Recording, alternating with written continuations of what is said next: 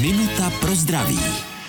Když je člověk ve stresu, v psychické nepohodě, doporučuje se zhluboka dýchat. Má to nějaký přesnější návod? Vůbec se nemusíme nechávat svazovat nějakým přesným postupem. Ten efekt spočívá v tom, že odvedeme myšlenky od toho, co se nám honí v hlavě. A většinou to souvisí s těmi důvody, proč se necítíme dobře.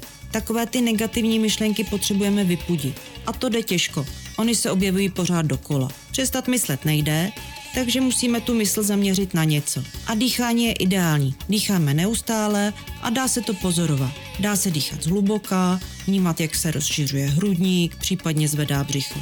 A to samo o sobě je uklidňující. Někomu pomáhá počítat nádech, výdech, třeba desetkrát, pak znovu a znovu. A nevzdávat to. Boj s negativními myšlenkami je náročný.